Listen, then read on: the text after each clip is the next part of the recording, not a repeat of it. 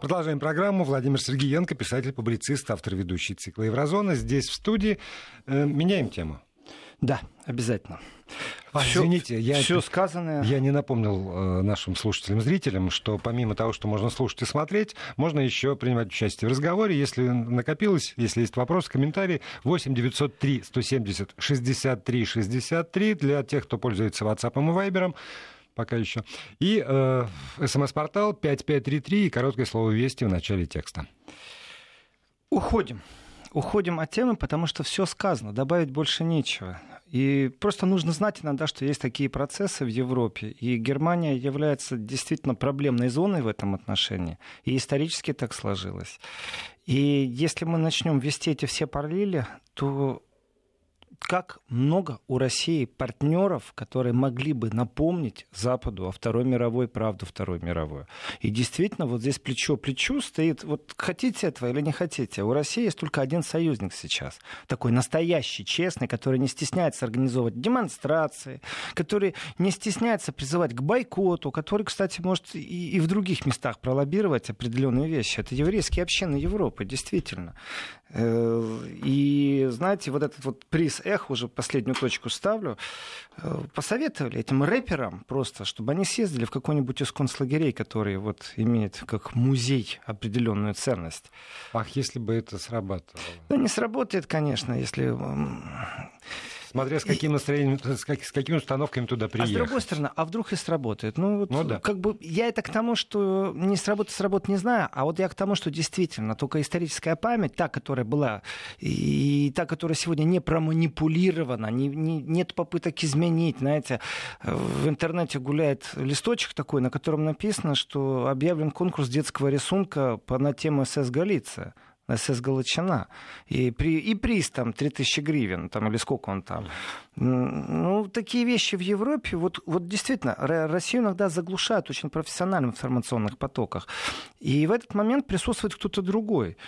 И вот как по мне, то пусть чем больше этому будет уделено информационного пространства, тем лучше, потому что тем самым освежается определенный разговор. Современная молодежь, она живет без этого. Она делает вид, что она забыла.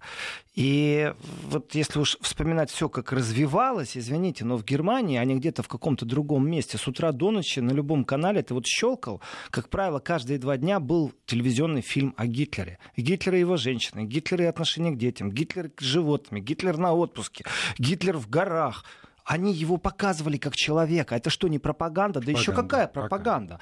И любой нормальный человек, который с высоты птичьего полета посмотрит на информационное пространство, он скажет, знаете что, вы закладываете не бомбу замедленного действия, а у вас есть определенный план. У вас есть определенный план. То, что вы делаете, вы придаете определенное лицо, человечность человеку, который вычеркнут был из списка людей. людей да. Все, точка. Нет. А они вот раскручивали. И с высоты птичьего полета тогда можно было сказать, вы знаете, радикальное настроение в обществе усилится. И я процитирую, опять же, это наш современник, который сказал, что страна умудрилась э, практически свести к нулю э, еврейское население, а потом в эту страну впустить миллионы их врагов, про арабов. Это сегодня. Угу. Это приписывают Лагерфельду слова. Ну, давайте тему действительно сейчас я сверну. Я хочу перейти к следующей теме, которая, ну, очень интересна э, и очень еврозоновская такая, я скажу. А у нас-то скандальчик в одном очень интересном месте. Мы всегда подозревали, что там что-то не то, но теперь мы знаем точно, что там что-то не то, потому что седьмой человек покинул Нобелевский комитет. Вот так вот. Это не шутки уже. Э, и скандал, который разразился с Нобелевским комитетом, он, э, во-первых, а, коррупционный. вот так вот. Ну, люди искушают их деньгами, ну, мало ли. Во-вторых, давайте так, мы же часто обсуждаем, как дается Нобелевская премия, когда ее дали Бараку Обаме.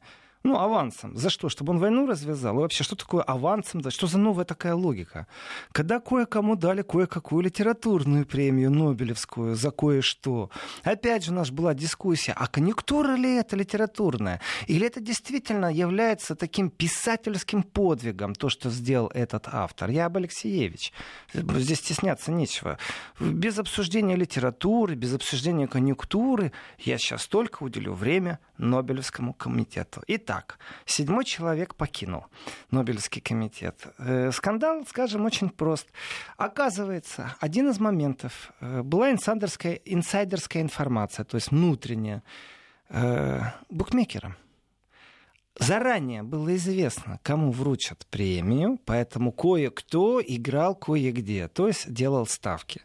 Ну, кто знает, тот знает, что в Голландии можно поставить ставку на все, что угодно. Есть конторы, которые принимают ставки. Можно, например, поставить, что я гарантирую, что, например, королева Великобритании э, передаст престол не своему сыну, а своему внуку. Ну, например. И поставить четкую дату. И там будет, например, один против тысячи или один против одного пятидесяти. То есть ты поставил 100 долларов, выиграешь 150, ну, евро в данном mm-hmm. случае.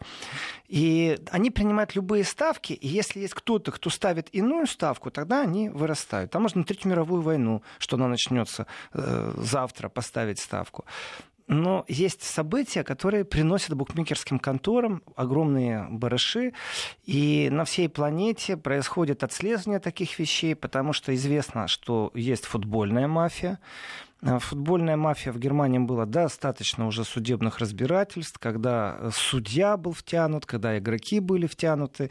И все это сводилось к, не к таким каким-то запотолочным миллионам. Нет, они там даже миллион не заработали. По мелочи. По мелочи, да. Но сам факт того, что судья на поле э, вдруг мог красную карточку дать, вратарь гол пропустить, а нападающий не забить. И вступали в сговор. И были те, кто этими ставки привозил, деньги ставил. Вот обязательно нужно было этот процесс отследить. И, как правило, сводится к тому, что есть определенный источник, кто об этом рассказывает. Так вот, все, что связано с букмекерами, э, там отслеживается годами. Это не так, что вот мы сегодня посмотрели, кто-то случайно выиграл много денег.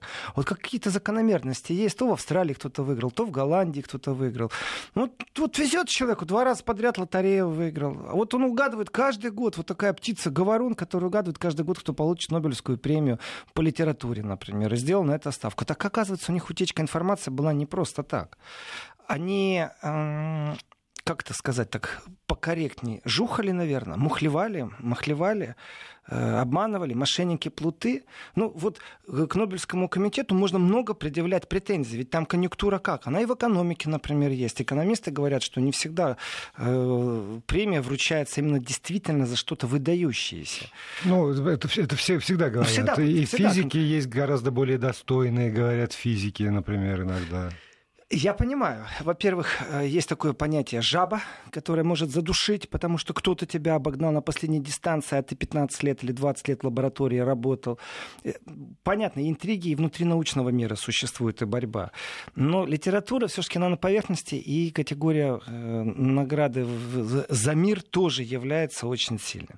Так вот, у нас переводчик Сара э, Стритсберг покинула. Она уже седьмая за месяц. Давайте так, семь человек за месяц покинули Нобелевский комитет. Это говорит о чем-то. А началось все очень просто. Притом классика жанра. Я так понимаю, что в последнее время на этом тоже уже э, можно работать в информационных потоках. Вначале был сексуальный скандал, который был озвучен, потом жена обиделась на мужа, и, обидевшись на мужа, тут как стало всплывать, оказывается, они брали деньги, э, грант, э, грантовские деньги и использовали собственные площадки. То есть муж э, раскручивает какую-то трибуну, на которой идут подобные дискуссии, и на все это дело деньги берутся Нобелевского комитета.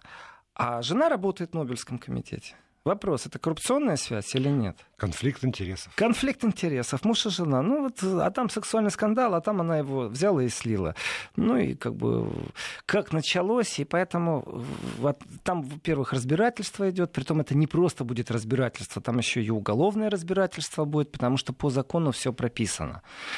И манипуляции, давайте так, э, известно, как Гюнтер Грасс получил Нобелевскую премию. Об этом уже много-много раз говорили. Это был абсолютно политический шаг. Абсолютно. В это время, когда он ездил по Германии, на микроавтобусе везде выступал за определенную партию, которая действительно победила и пришла к власти и назначила канцлера. И вот он верил в эту партийную дисциплину, в то, что нужно эту партию двигать.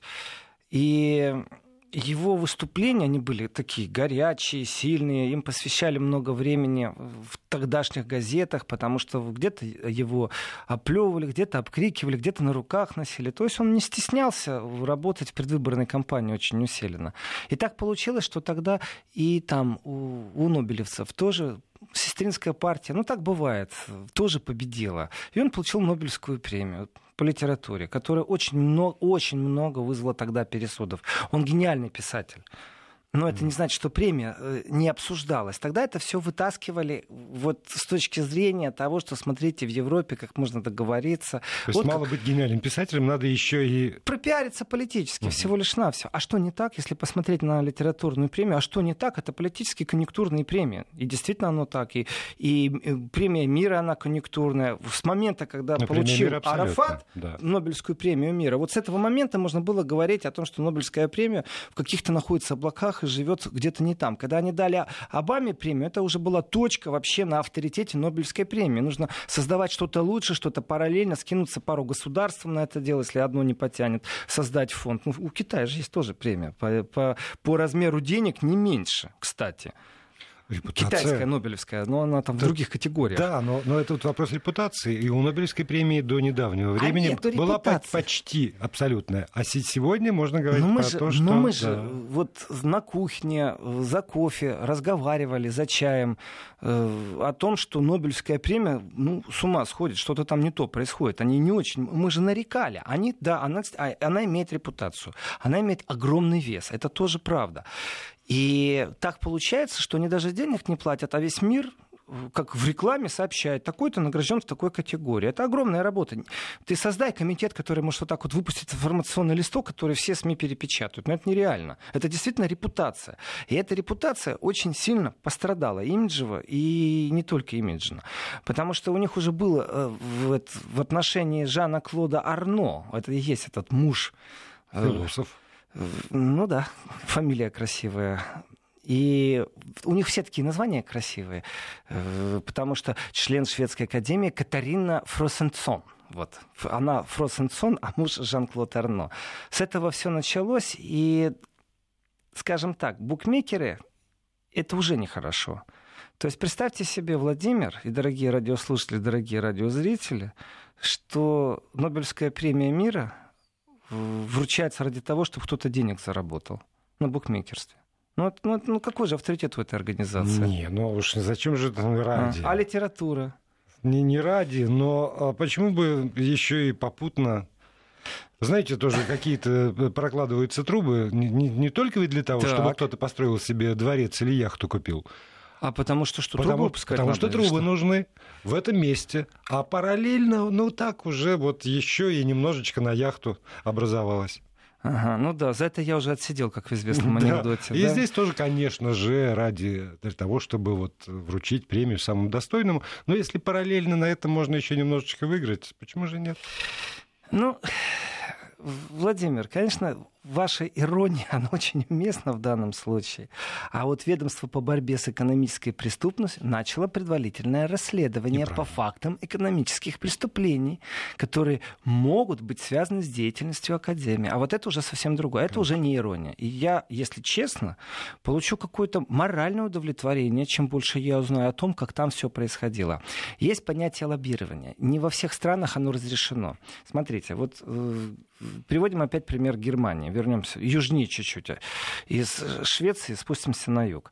В Германии есть понятие лоббирования. Это абсолютно официальная разрешенная деятельность. Mm. Что это значит? Вот вы хотите что-то от муниципального депутата, например, проложить трубы, от которых чуть-чуть вам обломится, чтобы вы смогли купить яхту. Если вы пришли к депутату и положили ему на стол конверт с деньгами, вы за это будете наказаны, как за попытку взятки. Депутат за это будет наказан э, за то, что он взял взятку, если это всплывет.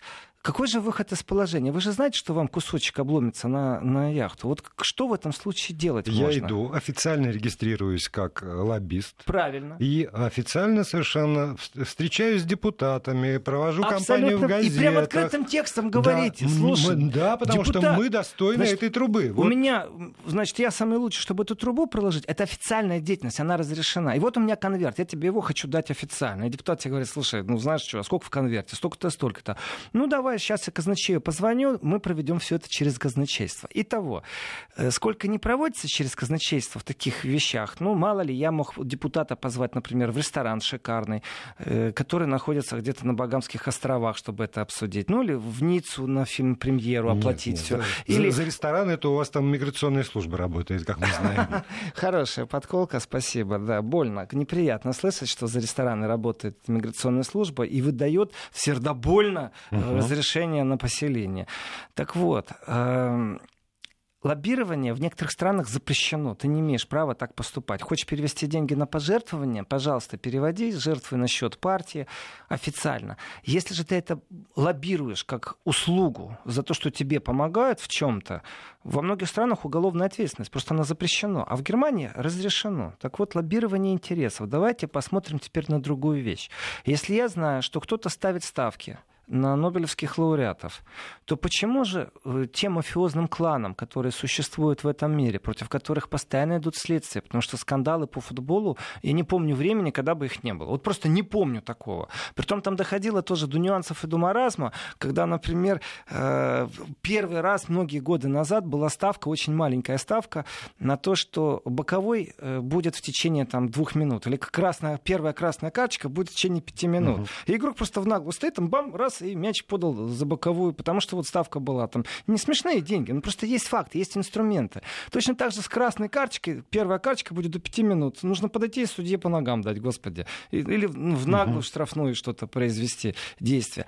Когда есть инструмент зарабатывания, то точно так же этот инструмент может обернуться уже совсем в другую сторону. То есть букмекер может прийти и почему мы говорим о лоббистах? Потому что лоббисты начинают ходить. Вы что думаете, нету крупных издательств? Посмотрите на Бартельсмана, посмотрите на Аксель Шпрингера. Для того, чтобы Гарри Поттер во всем мире появился в один и тот же день, это сколько работы проделать нужно издательской. И теперь представь себе, что это издательство четко знает, кто будет. Э, мы говорим об издательствах, которые имеют оборот капитала не, не 10, не 20 миллионов. У них миллиардные обороты в год. Миллиардные. Ну, обороты, чистая прибыль там тоже огромная, но я сейчас об оборотах. И они, допустим, знают, кого и когда выпускать. То есть не мы э, догоняем паровоз, а потом mm-hmm. по книгопространителям даем книжки с Нобелевским лауреатом. А у нас уже все готово, мы только ждем, когда его объявят. И так интересно, вот после того, как объявили, все интеллектуалы залазят в интернет, и, пожалуйста, вот тебе книжка, вот тебе перевод. Вот вам, пожалуйста, обратная связь э, коррупции. И она, конечно же, есть. Доказать ее тяжело. И я с некоторым наслаждением констатирую факт, что там есть порядочные люди. Именно порядочные люди покидают непорядочный Нобелевский комитет, который пойман на горячем. Пусть они это проработают, пусть они справятся с этим, извинятся у всех своих э, последователей, кто с тревогой и надеждой смотрит. Ну, они вроде начали уже извиняться. Ну, понятно, что... А что они еще могут сделать? Ну, да. Они, да. они только и могут что и извиниться в данном случае, провести следствие и озвучить итоги следствия, сказать, что больше повторять не могут. Потому что это большая разница между этической привязкой к определенным событиям и уголовной ответственностью, потому что на этике тогда долго не уедешь, особенно если мы говорим о больших деньгах. А большие деньги, я вам так скажу, тираж, э, давайте так, такая, ну, средней толщины книжка в продаже может стоить 30 евро на Западе, ну, 40. А теперь mm просто умножаем на тиражи в каждой стране. У нас дороже. Да ладно, не веришь. Ну как? 30 евро книга, в рублях это нужно на 75 умножить, наверное. Нет. А, нет. Не может в России быть дороже. Не, не, у нас Там такие да. цены, и это оборот, он огромный, конкуренция огромная, между издательствами тоже огромная, лоббисты у них присутствуют. И в этом же контексте, опять же, вот уж коль затронул тему издательств, вот э, одно из крупнейших германских издательств решило вдруг, что оно какую-то часть ответственности и отделов э, совместит с Амазоном. Народ на улице вышел. На улице? На улице демонстрация была. То есть, ну, скажем так. А народ-то какая разница? Да дело в том, что объединение с Амазоном любого издательства, особенно такое, как Аксель Шпрингель, огромнейший концерн, который занимается и пропагандой, в том числе очень усиленно, и далеко не прорусской, далеко. Угу. Э, они не просто э, объединятся, ведь там пройдет сокращение рабочих мест сразу в огромном количестве, потому что Amazon, он выдавливает из рынка количество и качество продаж, которые идут по старинке, магазин-клиент. Огромное количество людей ну, перешли да. и переходят дальше на электронную покупку. То есть тебе главное получить информацию, и тебе не нужно заходить в магазин и спрашивать у кассира, какие у вас есть новинки, или искать своих любимцев. Достаточно получить информацию от Амазона. Ты заходишь туда, один раз подпишись, и ты все получишь. И... Ну, так это процесс неостановимый, собственно, везде книжные магазины закрываются. А я э, насчет неостановимый, это, знаете, это дело такое, это раскрутка. Вот здесь как раз этика. Вот здесь есть и понятие противостояние, поэтому люди вышли на улицу в демонстрацию под Аксель Шпрингером, действительно. И есть понятие, опять же, количество бэушных ну, есть слово second-hand, uh-huh. это бывших в употреблении, бэушных, магазинов э, книжных, которые на самоокупаемости, то есть это бизнес маленького предприятия, частная лавка, которая торгует бэушными книгами, э, в Берлине зашкаливает просто зашкаливает. Их огромное количество магазинов. Книжка вышла, человек купил, прочитал, он ее тут же перепродал, теперь ее кто-то купил уже через неделю позже, подешевле, потому что главное не содержание. Да? Главное, главное, чтобы не заплатить 20 евро за то, что она новая, и вот сейчас ее модно прямо сейчас прочитать. Есть же конъюнктурные тоже книги. Поэтому э, скандал в э, Нобелевском комитете, он был ожидаем, скажем так. Ну, не могло оно все так чисто идти, потому что, во-первых, неприятно было то, как конъюнктура зашкаливает на решение Нобелевского комитета. Одно дело дать экономическую премию за то, что человек придумал эти вот мини-кредиты, ничем не обоснованные в размере там 100 долларов, угу. или потребительский кредит, возьми э, производственную вещь, то есть телефон, телевизор, ну, и можешь да, потом то, выплачивать. То, что меняет реальность совсем. Это, это же целая экономическая угу. модель за этим стояла, которую разрабатывали. Это нужно было банки убеждать, чтобы эта система происходила зачет, а дальше по статистике известно, сколько людей не выплачивают, сколько... Это был определенный риск, но эта модель сработала и тем самым дала стимул и производству, и она же впервые была доработана, если я не ошибаюсь, в Индии. Да. Вот. Соответственно, вот это правильная Социальная премия. картина изменилась. А вот насчет Обамы, извините, ну, правильная ли эта премия? Да они до сегодняшнего дня отмыться не могут. Как бы они красиво не рассказывали. Ну, давайте дадим должное. Ну, премию мира вручает Норвегия. А, а не ну да, Швеция. Ну ладно, да. это только литература а, в коррупции да, замешана, но да? вот главный вопрос, который у меня возникает в этой связи. После этого скандала там шведские газеты сравнивают с крушением Вавилонской башни. Нобелевская премия останется столь же уважаемой в мире ну, или нет? Но это уже, да, это уже после новостей. Сейчас э, выпуск самой свежей информации. Владимир Сергеенко, писатель-публицист, остается здесь в студии, и мы по-прежнему рассчитываем, что вы откликнетесь, если используете WhatsApp и Viber, номер 8 903 170 63 63. Если удобнее э, смс-портал, тогда 5533, короткий номер и слово «Вести» в начале сообщения. Продолжаем программу. Владимир Сергиенко, писатель, публицист, автор ведущий этого цикла. Здесь в студии. Ваши вопросы знаете куда. Продолжаем. Потрясающе. Пишут вопросы на немецком языке. Очень мне нравится. И мне понравился очень комментарий. Чтобы я не понял. Высший класс коррупции получить деньги за то, что ты и так хотел сделать. Да. Очень иронично, очень хорошо получилось. Ну, что я могу сказать? Скандалы скандалами, но есть и замечательные хорошие вещи. Я в прошлый раз... Нет, так ответ, ответьте мне на вопрос. Вот с вашей точки зрения, действительно, да. а, Нобелевская премия утратит а, престиж? Да, насчет утратит или не утратит. Во многих кругах Нобелевская премия э, действительно, она престижность имела в виде э, определенного инструмента и в виде даже э, определенной капли в узком кругу. То есть вот сидят литераторы и смеются. То есть давайте возьмем ну, вот, грандиозных э, наших современных писателей, которые еще живы или которые только ушли из жизни в России. Почему они не получили Нобелевскую премию в какой-то момент, когда был дефицит на рынке хороших писателей, романов, повестей? Да потому что конъюнктура была такая, потому что холодная война была, поэтому ни о какой объективности мы говорить не можем. То есть если уж ты дослужился и получил, то, конечно, ты этим хвастайся. И мой призыв в открытую звучит постоянно, дайте уже Нобелевскую Нобелевскую премию Меркель. То есть скажите, за что заранее? Скажите, Меркель, сможешь продавить вопрос Украины так, чтобы вдруг там произошли определенные изменения, чтобы наступил мир? Давай, Нобелевская премия твоя, потому что ты уже как великий политик в Европе не состоялась. Не, не ждете, что Нобелевскую премию Трампу дадут за примирение двух Корей? Вот рассмешили, так рассмешили. Почему? Э, а, ну, знаете, знаете, в этом смысле Обаме...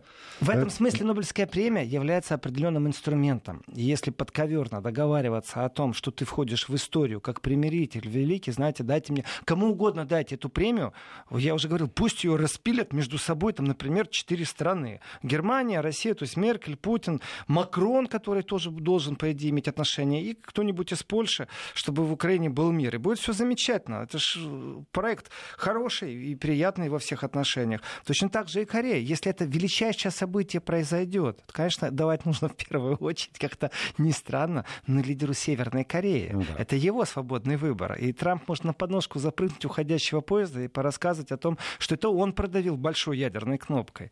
Но ну, ну, отвечу на вопрос. Да. Хорошо. Вопрос конкретный э, насчет престижа. Останется ли он на том же уровне? Нет. Ближайшие годы нет. Они должны устроить определенную чистку, и люди, которые сейчас войдут в Нобелевский комитет по литературе, они должны выдержку временем пройти. Действительно. Ведь то, что нам дают сверху, это одно, а те, кто разбираются в литературе, в новинках, ведь вещи тоже предсказуемы, достаточно известны. Там же не дается за жизненный путь или за самое большое количество проданных книг. Ведь появляются очень актуальные и острые вещи. И есть Нобелевские премии, которые были даны гениальным людям за гениальные произведения. С очень точными формулировками. И ты иногда. их читаешь и перечитываешь, и кажется с высоты прожитых лет, что это подростковая литература. На самом деле мы просто ее изучили так, что нам кажется, что она подростковая. А люди читают еще раз «Сто лет одиночества» или «Красное и черное», и э, абсолютно правильные и справедливые литературные премии. Только, извините, какого черта их дают человеку, которому уже никакая премия не нужна? Когда нужны деньги, когда человек живет в нищете, дайте организации, например, литературную премию, которая умудрилась сделать так, что писателей молодых смотивировала на обмен опытом или переводчиков, которые тоже нуждаются в деньгах. Ведь, ведь так сегодня в конъюнктуре сложилось, что есть обогретые писатели, есть не обогретые, а есть очень качественные, которые выживают еле-еле. На пенсию в еле-еле. Притом это во всем мире так. Это не только где-то в определенной географической точке Европы. И здесь Нобелевская премия, она давным-давно превратилась в определенную, скажем, знаете, клоунаду. И давайте вспомним, как Солженицын принимал премию, хотел ли он, не хотел ли он эту премию принимать, все эти процессы. Она действительно стала давным-давно не литературной, а очень политически ориентированной. Э, не имеет ничего общего с завещанием Нобеля, кстати. Но когда мы говорим про скандал в Нобелевском комитете, мы говорим исключительно про скандал в литературном подразделении Нобелевского комитета. Это не затронуло э, там, химию, физику, нет, пока еще медицину. Нет. Но сколько нам открытий чудных. Я, Но... я надеюсь, что вот по миру, по миру, комитет мира, я понимаю, что это в Норвегии, что там тоже есть определенные нюансы. Это не просто мы выдумали самолет и на него сели или полетели.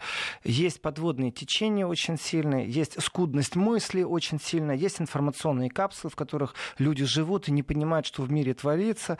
Э, и ирония хороша дать Трампу за то, что тут премию мира, за то, что Корея объединились. А если мир в Сирии будет, вы что думаете, Нобелевская премия вручит на Иран, Турцию и Россию? Нет, Нобелевскую? Ни в коем да, случае. Ни в коем случае не дадут. Да. Они опять дадут Трампу, потому что он принудил к миру там томогавками, бомбя мусорные ящики и занимаясь просто политрекламой. Ну, в этом отношении на вопрос, насчет нанесения ущерба, я скажу, что там ущерб и так был. Он давным-давно напрашивалась чистка, как минимум в литературном комитете, который стал абсолютно политическим, чистка напрашивалась. Очень напрашивалась. Что касается комитета мира, э, ну, давайте так, ну, тоже давным-давно пора хотя бы публично сказать параметры, по которым они эти премии дают. Они ставят нас перед фактом, что это аванс Бараку Обаме за то, что он войну развяжет. А это что, если эта премия выглядит в виде подлизывания кому-то, то стыд и позор Европе, которая терпит такую Нобелевскую Нобелевскую премию. И вот здесь вот момент того, что против них возбуждено уголовное дело за экономическое преступление, то есть существуют элементы и коррупции внутри Нобелевского комитета, и сам факт уголовного преступления говорит, извините, они не такие чистоплотные. Э, так что давно пора было это, и вот оно так потихоньку может как-то измениться в контексте того, что будут осторожней заигрывать и в, в конъюнктурном контексте, и просто, извините, насчет взяток э, мы еще будем свидетелями. Пусть следствие установит, давали ли вот эти большие концерны, которые занимаются именно продажей книг, И мне неприятно, что от этого страдают действительно гениальные писатели по всей планете. Хотя э, человечество самостоятельно приписало Нобелевской премии вот э, этот э, уровень самой самой важной, самой престижной, самой лучшей премии на всем белом свете. Потому что, в принципе, ну что, это частная, частный, отдельный человек учредил фонд, по этому поводу там, есть комитет. Просто так долго и так дорого что, ну, так привыкли считать. И, и может быть, репутационно поколение предыдущее этого самого, тех, кто составлял Нобелевский комитет, заработали такую репутацию. Ну, давайте так. Вот этих вот зажравшихся функционеров от литературы давным-давно угу. пора было встряхнуть. И то, что мы говорили в каких-то кулуарах или а, в открытую на конгрессах, э, это не имело никакого отношения. Они слишком далеко, они не существуют в мире писателей. Они абсолютно в иллюзорном своем собственном мире варятся и существуют. И пролоббировать интересы по технологии, подать, любой писательский союз имеет право подать на Нобелевскую премию, Нобелевский лауреат имеет продать. То есть есть определенная технология. И в этой же технологии психологии известны правила, по которым эта премия обсуждается. Но это правило, извините, ну прям действительно сверху спустили и сказали, что не считают так нужным. Я очень хочу дискутировать на тему, а действительно ли эта книга заслуживает э, того, чтобы ей дали литературную премию, а почему не другой, она не хуже. Еще больше я хочу читать качественную литературу, а не конъюнктурную, которая никакая. А они имеют большое влияние. И именно в этом контексте система грант-дач и лоббирования интересов, она именно имеет коррупционную составную. Поэтому я желаю от всей души успеха следователям в Швеции. Пусть они разберутся, и потом нам расскажут, насколько все это там прогнило. Вот. И перехожу к следующей теме. Времени не так много. Хочу еще две вещи рассказать. Одну короткую, а вторую еще короче. Если короткую, то у нас... До погоды успеваем? Да, полторы минуты. Успею. Да, за полторы минуты до погоды. В прошлый раз я рассказывал о немецком исполнителе песен Высоцкого, угу. э, Тина Айсбреннера, и был вопрос из э, зала, то есть вот на экране я прочитал о том, кто переводит тексты. Я сказал, Тина профессионально исполняет. Со мной уже связались представители Тины, и сам Тина. Э, приношу извинения, он переводит. Я исходил из, того, из нашего застольного разговора, в котором мы озвучивали это, он переводит. Притом еще нюанс переводов очень тяжелый. Одно дело стихи переложить, перевести, и совсем другое переложить именно вот на мелодику стихи. Это совсем другое качество текста, иногда, которое сильно отличается, что и видно в обратном переводе. Один и тот же текст, одна и та же uh-huh. мелодия, но если ты дашь этот текст перевести, то он совсем другой может быть. И в этом отношении вот нужно восстановить справедливость справедливость, Тина Айсбреннер сам переводит, он еще где-то в России что, концерты что, что дает. только добавляет ему очков. Конечно, Безусловно. да. А я помню, произошло очень просто. На прямой вопрос на пресс-конференции ему, переводит ли он сам, он иногда говорит русские слова короткие, да, нет. И он пошутил, а я это воспринял в полуха как э, серьезность информации. Так что Тина еще сам переводит памятник ему за это. Мало кто переводит именно песни. Ну, вот э, Брехт, Высоцкий, наше все с этой точки зрения. Если их пересекать в пространстве культур Европы, это очень важно. Ну что, погода? Да, почти погода. А, и я напомню слушателям только, что сегодня мы выходим вечером, а вот завтра и послезавтра удивительным образом э, с 11 до, до, до 13. Да, сейчас только воскресенье останется воскресеньем. Продолжаем программу Еврозона. Сейчас еще сегодня у нас есть 8 минут. И еще раз напомню, что э, завтра и послезавтра с 11 до 13 часов Еврозона будет в эфире. И, соответственно, Владимир Сергеенко, писатель и публицист, будет здесь, в этой студии. Ну и, и я тоже. Э, я вот читаю сообщения, которые идут. Много сообщений. Был ли в Германии хоть один телеканал о брифинге в Гаге рассказывал, но без подписи, к сожалению. Еще вот тоже без подписи длинное-длинное рассуждение о том, какой российский менталитет, чтобы на нем зарабатывать не планирует заранее, все в последний момент делают. Оно замечательно, поговорить хочется. Вот привет из Твери я вижу. Все это хорошо, но мне нравится вот в в контексте все-таки, что очень хороший был перевод «Дубинушки» от Хана Савадера. Вот в этом контексте не так много людей занимаются переводами, и я э, вот в растерянности. А как помочь этому человеку? С точки зрения выпустить его книгу, если мы издательским путем подойдем, ну, скажу честно, конечно, Высоцкого на немецком издать, ну, продадим, ну, сколько? Ну, 500 экземпляров, ну, тысячу. То есть для нас это будет убыточная вещь. И чтобы ему выплатить какой-то гонорар угу. за эти переводы.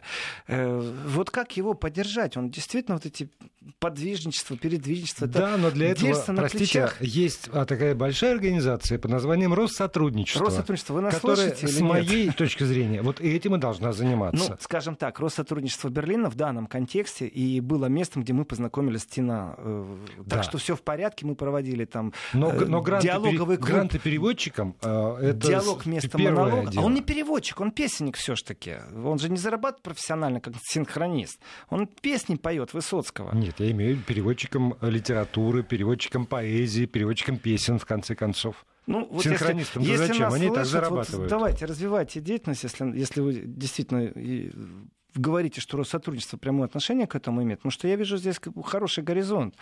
И точно так же Брехта нужно тянуть в Россию, а русского Брехта и такой есть. Русский Брехт, которого нужно тянуть в Германию. Совсем другой режиссерский взгляд. У нас не так много времени еще сегодня. И последнюю каплю вне политической жизни. Так, на будущее просто знайте, что в апреле, в последнюю пятницу и немного в субботу в Берлине проводится так званый викенд, галерейный викенд. Ну, это так, для туристов названо. Uh-huh. На самом деле, каждый год, последняя пятница, вообще каждую пятницу, последняя пятница э, в Берлине это галерейные дни, когда галерея презентирует своих новых художников. И это мероприятие такое глобальное, это, скажем, сговор всех галеристов Берлина, добровольный, который давно уже присутствует. И если ты идешь там по линии Анштрассе, Аугустерштрассе, то ты видишь, что очагами стоят толпы людей. Uh-huh. И ты можешь заходить в любую галерею свободно и смотреть художников из Японии, из Китая, из Ирана, из России. Откуда хочешь. Планета, Аргентина, Чили, все, что хочешь. Американцев. Немцев-то а, показывают. Да, но очень мало, кстати. Вот очень мало американских и немецких художников. Была волна, когда очень много было иранских художников, да. потому что нет Мода информации об Иране. Да. И галеристы поняли, что на этом интересе можно спровоцировать. Люди, интересующиеся искусством, они придут и будут рассматривать показывать то, что они никогда не видели. Взгляд художника из Ирана тоже может быть интересен. И вдруг ты узнаешь, мы такие же, мы одинаковые, у нас одинаковые проблемы. И человеческую конструкцию изображает этот художник одинаково уродливо или одинаково красиво. И прогулка по такому Берлину, она, конечно, замечательна еще в чем? Каждая галерея, и здесь кризис сказывается, в старые времена любая галерея э, всегда угощала напитками. Всегда. Да, всегда. А как же?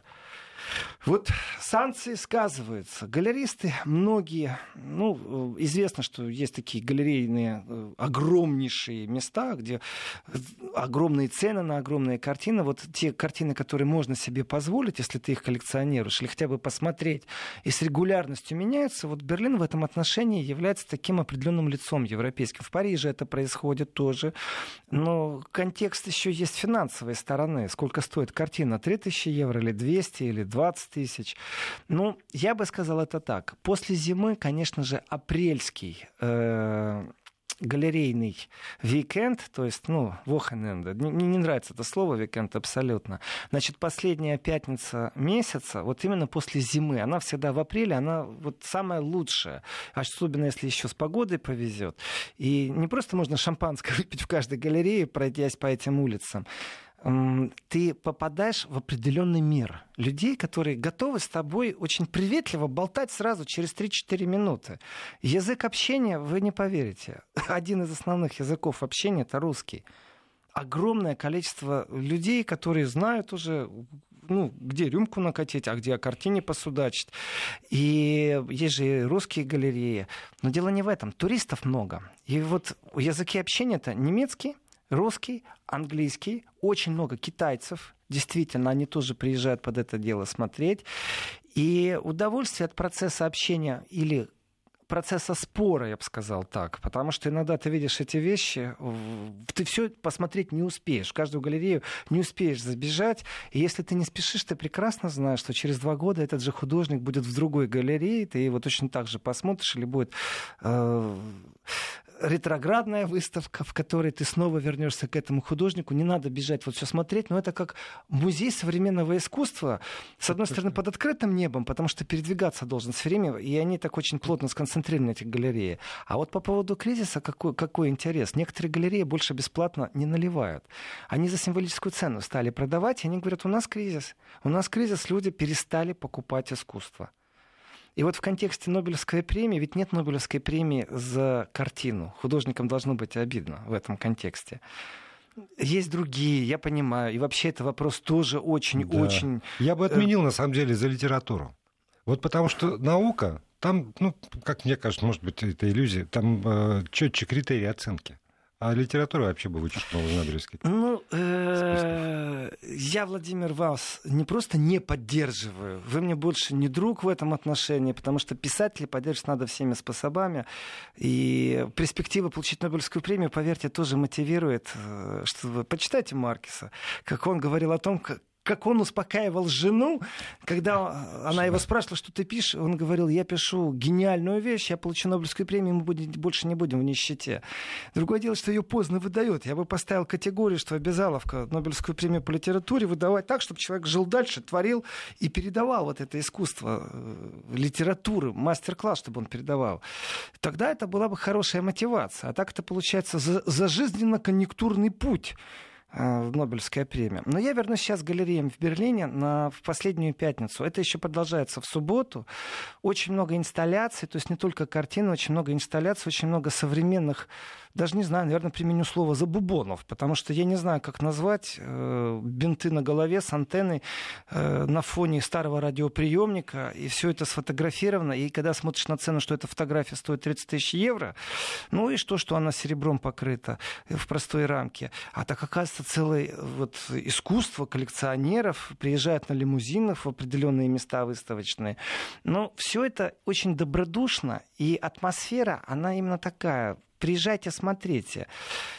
Э, и рассказываю я с большим удовольствием об этом, потому что это ежегодное событие. Это каждый год вот просто можно запланировать и туда ехать. У нас что, время вышло? Все, конечно, А-а-а. конечно. Ну ладно, Остается завтра политики. надеяться, что завтрашний день наступит. И... Завтра в 11 начнем. В 11, в 11 утра, заметьте, а не, не в 11 вечера.